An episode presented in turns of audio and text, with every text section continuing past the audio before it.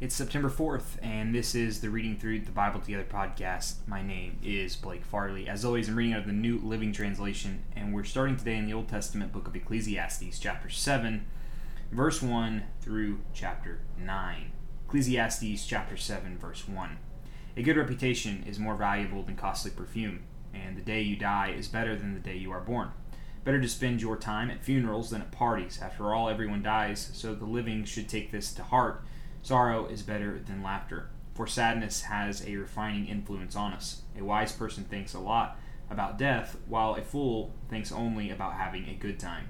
Better to be criticized by a wise person than to be praised by a fool. A fool's laughter is quickly gone, like thorns crackling in a fire.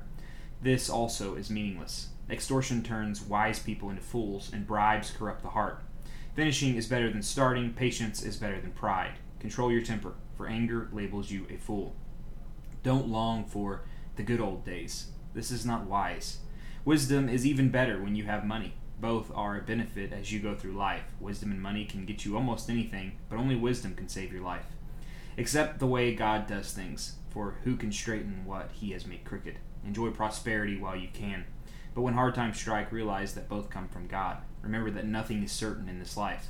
I have seen everything in this meaningless life, including the death of good young people and the long life of wicked people. So don't be too good or too wise. Why destroy yourself?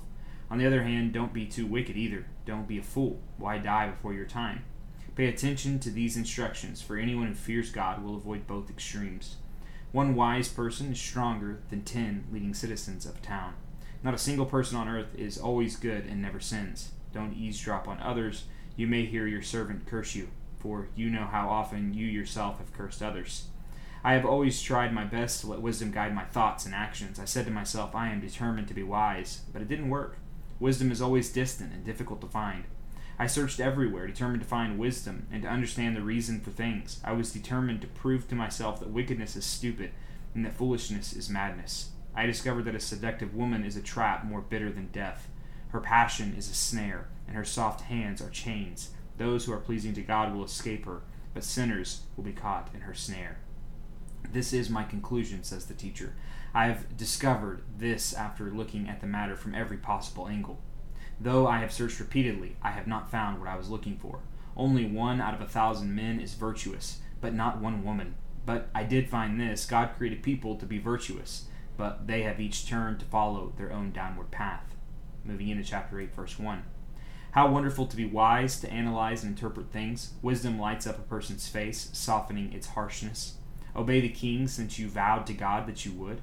Don't try to avoid doing your duty, and don't stand with those who plot evil, for the king can do whatever he wants. His command is backed by great power. No one can resist or question it. Those who obey him will not be punished. Those who are wise will find a time and a way to do what is right. For there is a time and a way for everything, even when a person is in trouble. Indeed, how can people avoid what they don't know is going to happen? None of us can hold back our spirit from departing. None of us has the power to prevent the day of our death. There is no escaping that obligation, that dark battle. And in the face of death, wickedness will certainly not rescue the wicked. I have thought deeply about all that goes on here under the sun, where people have the power to hurt each other. I have seen wicked people buried with honor, yet they were the very ones who frequented the temple and are now praised in the same city where they committed their crimes. This too is meaningless. When a crime is not punished quickly, people feel it is safe to do wrong. But even though a person sins a hundred times and still lives a long time, I know that those who fear God will be better off. The wicked will not prosper, for they do not fear God. Their days will never grow long, like the evening shadows. And this is not at all that is meaningless in the world. In this life, good people are often treated as though they were wicked, and wicked people are often treated as though they were good.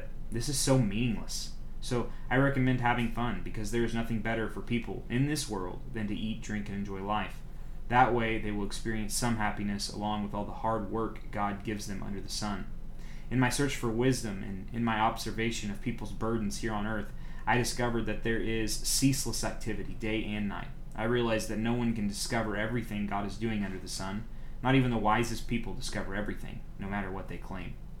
Moving into chapter 9, verse 1.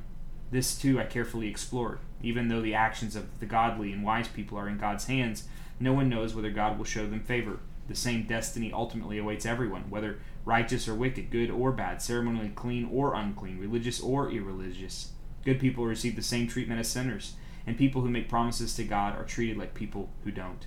It seems so wrong that everyone under the sun suffers the same fate, already twisted by evil. People choose their own mad course, for they have no hope. There is nothing ahead but death anyway. There is hope only for the living. As they say, it's better to be a live dog than a dead lion. The living at least know they will die, but the dead know nothing. They have no further reward, nor are they remembered. Whatever they did in their lifetime, loving, hating, envying, is all long gone. They no longer play a part in anything here on earth. So go ahead, eat your food with joy, and drink your wine with a happy heart, for God approves of this. Wear fine clothes with a splash of cologne. Live happily with the woman you love through all the meaningless days of life that God has given you under the sun. The wife God gives you is your reward for all your earthly toil. Whatever you do, do well, for when you go to the grave, there will be no work or planning or knowledge or wisdom.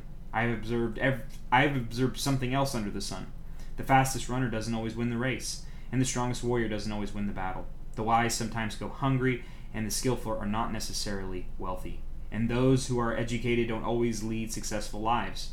It is all decided by chance, by being in the right place at the right time. People can never predict when hard times might come. Like fish in a net or birds in a trap, people are caught by sudden tragedy. Here is another bit of wisdom that has impressed me as I have watched the way our world works. There was a small town with only a few people, and a great king came with his army and besieged it. A poor wise man knew how to save the town, so it was rescued. But afterward, no one thought to thank him. So, even though wisdom is better than strength, those who are wise will be despised if they are poor. What they say will not be appreciated for long. Better to hear the quiet words of a wise person than the shouts of a foolish king. Better to have wisdom than weapons of war. But one sinner can destroy much that is good. And that concludes our Old Testament reading. As we continue to look at a world that uh, is vain without God, a world disconnected uh, from the eternal uh, being of God, we continue to see what Solomon says under the sun is like. I say Solomon, that's who uh, most scholars assume uh, at least had a part in writing Ecclesiastes. Anyways, moving into the New Testament, 2 Corinthians chapter 7, verses 8 through 16, starting in verse 8. I am not sorry that I sent that severe letter to you, though I was sorry at first, for I, and I being Paul, know it was painful to you for a little while. Now, I am glad I sent it, not because it hurt you, but because the pain caused you to repent and change your ways. It was the kind of sorrow God wants his people to have. So you were not harmed by us in any way, for the kind of sorrow God wants us to experience leads us away from sin and results in salvation. There's no regret for that kind of sorrow. But worldly sorrow, which lacks repentance, results in spiritual death. Just see what this godly sorrow produced in you such earnestness, such concern to clear yourself, such indignation, such alarm, such longing to see me, such zeal, and such a readiness to punish wrong. You showed that you have done everything necessary to make things right. My purpose then was not to write about who did the wrong or who was wronged. I wrote to you so that in the sight of God you could see for yourselves how loyal you are to us. We have been greatly encouraged by this. In addition to our own encouragement, we were especially delighted to see how happy Titus was about the way all of you welcomed him and set his mind at ease. I had told him how proud I was of you, and you didn't disappoint me. I have always told you the truth, and now my boasting to Titus has also proved true. Now he cares for you more than ever when he remembers the way all of you obeyed him and welcomed him with such fear and deep respect. I am very happy now because I have complete confidence in you. That concludes our New Testament reading. Moving into our Proverbs reading for today, it's Proverbs chapter 22, verses 17 through 19. Listen to the words of the wise, apply your heart to my instruction, for it is good to keep these things in your heart and always ready on your lips. I am teaching you today, yes, you, so you will trust in the Lord. And finally, we will be reading through Psalm 48 today in a posture of prayer. This is the 48th Psalm, a song, a psalm of the descendants of Korah, verse 1.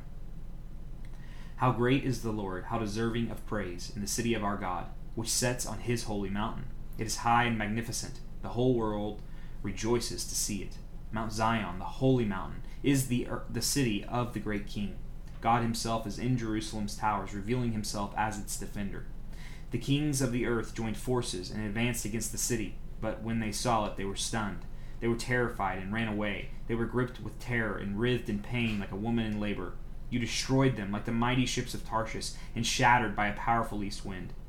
We had heard of the city's glory, but now we have seen it ourselves. The city of the Lord of heaven's armies. It is the city of our God. He will make it safe forever. Interlude.